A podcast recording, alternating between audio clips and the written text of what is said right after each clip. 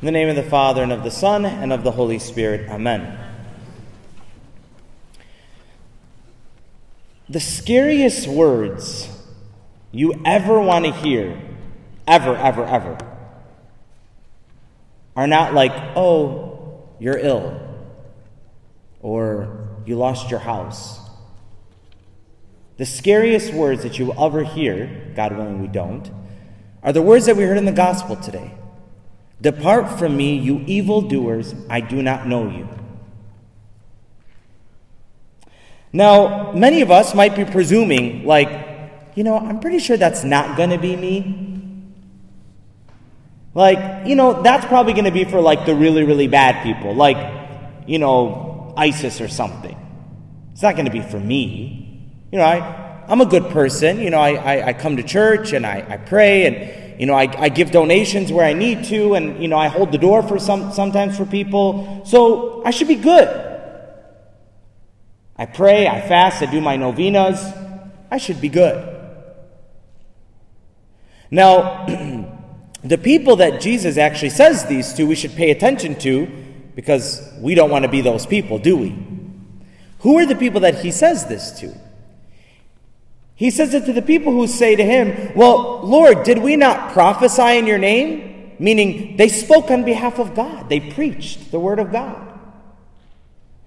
To the people who actually casted out demons and who healed the sick, these are the people that Jesus is saying these words to. Why? What's wrong there? What's missing? Well, it's the words that Jesus says next. He says, I never knew you. Meaning that you can do all of those external acts, but if internally it is not with the right foundation, if the foundation and the motive and the reasoning behind what you do is not for the kingdom of God and for Jesus Christ Himself and Him alone, then He says He doesn't know you. Now, what could be these, like, I guess you could say, let's just call it ingenuine motives or impure motives for a faith life? Sometimes we go to God only because we're going to Him to get something. Like, what can I get out of God? Sometimes we treat God the way that we treat people. What can I get out of this person? What am I going to benefit from you? What is it that you do for me? And then I'll decide whether or not I want to let you into my world, right? Like, I want to make sure that, like, you're good enough you have the right reputation and you have the right clothes and you have the right money to make sure that like you can make I can get something out of you. We do that as humans to one another, but we cannot do that with God. We cannot go to God only simply because we want to get something out of him. That's an ingenuine relationship with God. Another sign of an ingenuine relationship or motive or foundation is going to God only out of obligation. Like, okay, I've been taught, I just got to go to church so that I can please God so that He doesn't, like, take away things from me. I got to please Him. I got to make sure He's happy. So I'll just, you know, check that off my list. I went to church on Sundays. Another ingenuine motive is going to God and using God and using church to make me look good to advance my reputation, and to even somehow, some way pat myself on the back, make me, make me self righteous. Like, I go to church, you don't.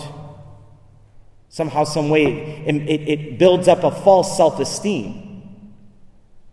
Maybe we just want people to see us that we're in church. Or we want people to say, oh, that person volunteers in church. That person is at church.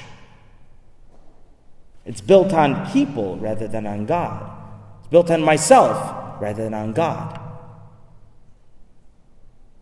And so, what would be signs of a genuine relationship with Jesus? Somebody whose foundation is pure and, and really loves God. What would be signs of that person?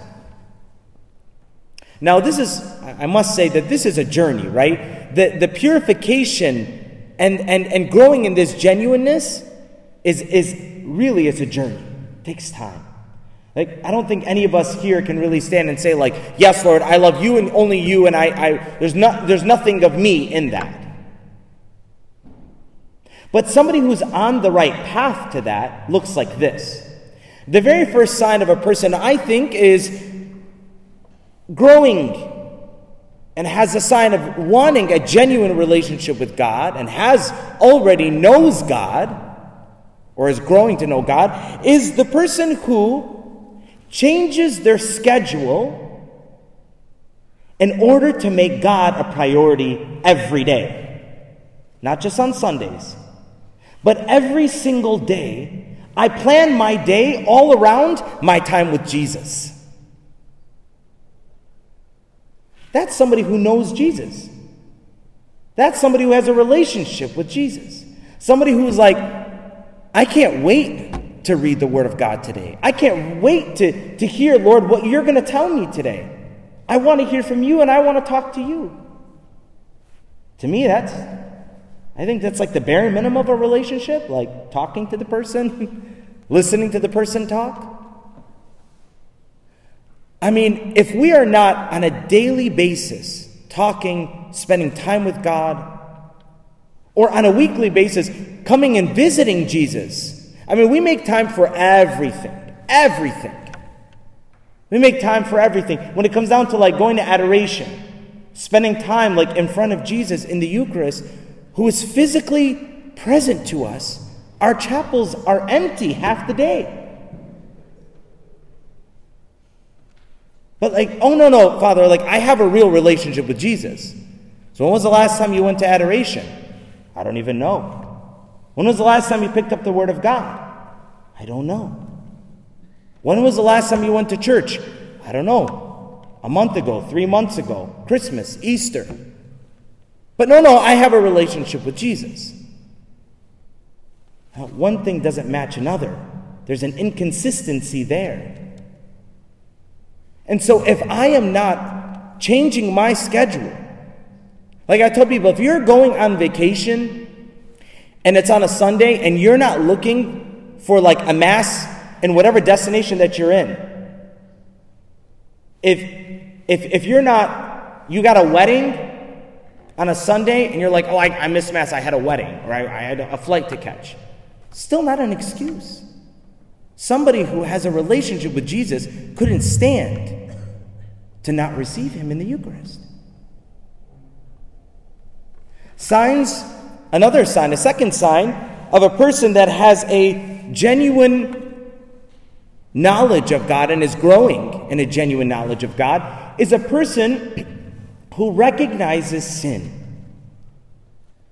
Now, when I say this, I mean this person doesn't just recognize sin in other people. We're really good at that. I mean, honestly, we should get Oscars for the way that we recognize sin in one another. Seriously, we should get Oscars for it. We're good at gossiping and we're good at judging other people. But how many of us recognize sin in ourselves? How many of us are allowed and, and, and allow ourselves to say, you know what? Yes, I have sinned.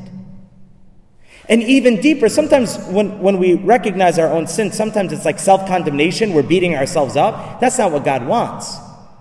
What God wants is for us to recognize that what we have done hurts Him, hurts the whole entire body, His church, and hurts me. That's what He wants. If you've never, ever, ever in your life felt so sorry for what you've done, whatever it is, it doesn't matter, that you actually wanted to cry or that you did cry, then how sorry are we really? I mean, some people can cry, some people can't cry, whatever. But if you've if you've never wanted to cry because you were so sorry because you recognize that what I did led me to death rather than to life, led me to, to, the, to evil rather than to good and to God, then you know what happens?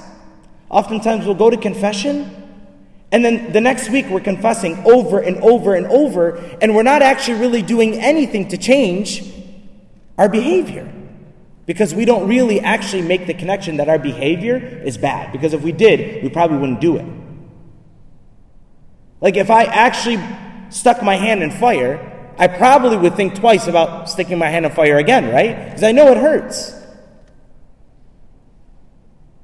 Now, there's a difference between those who, and all of us, I'm talking to myself, often says we will go to confession for the same exact things. There's a difference between somebody who goes to confession over and over and over for the same things out of weakness and out of brokenness, and someone who goes over and over and over just to presume that God is just going to forgive me.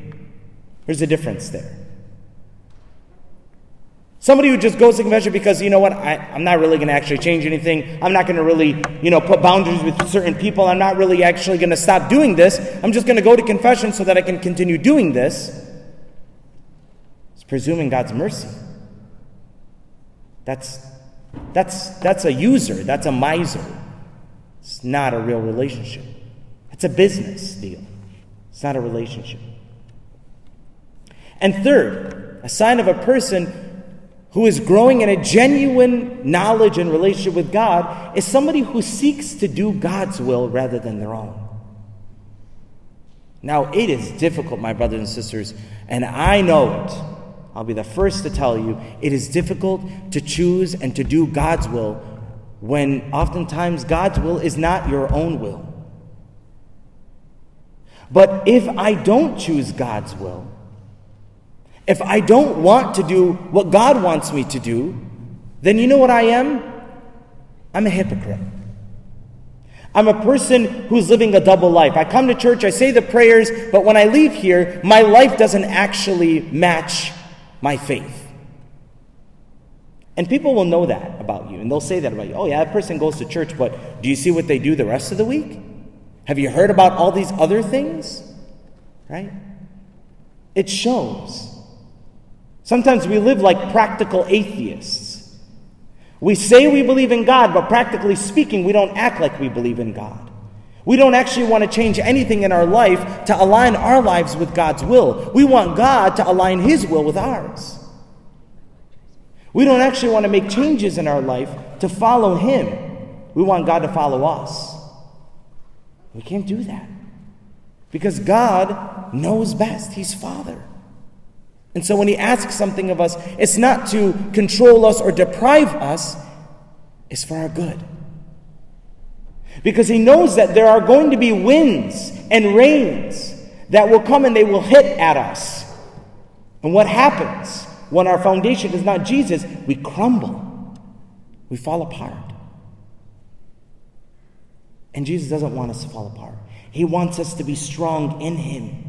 So that no matter what happens, no matter what evil, no matter what temptation, no matter what disaster comes our way, we will stand firm on Him and on Him alone. Not on ourselves, not on people, not on the world, not on the riches of the world, not on anything but Him alone. Because He is the rock that will never fail. And if we have Him, then nothing will take us down. Amen? Amen. Father, Son, Holy Spirit.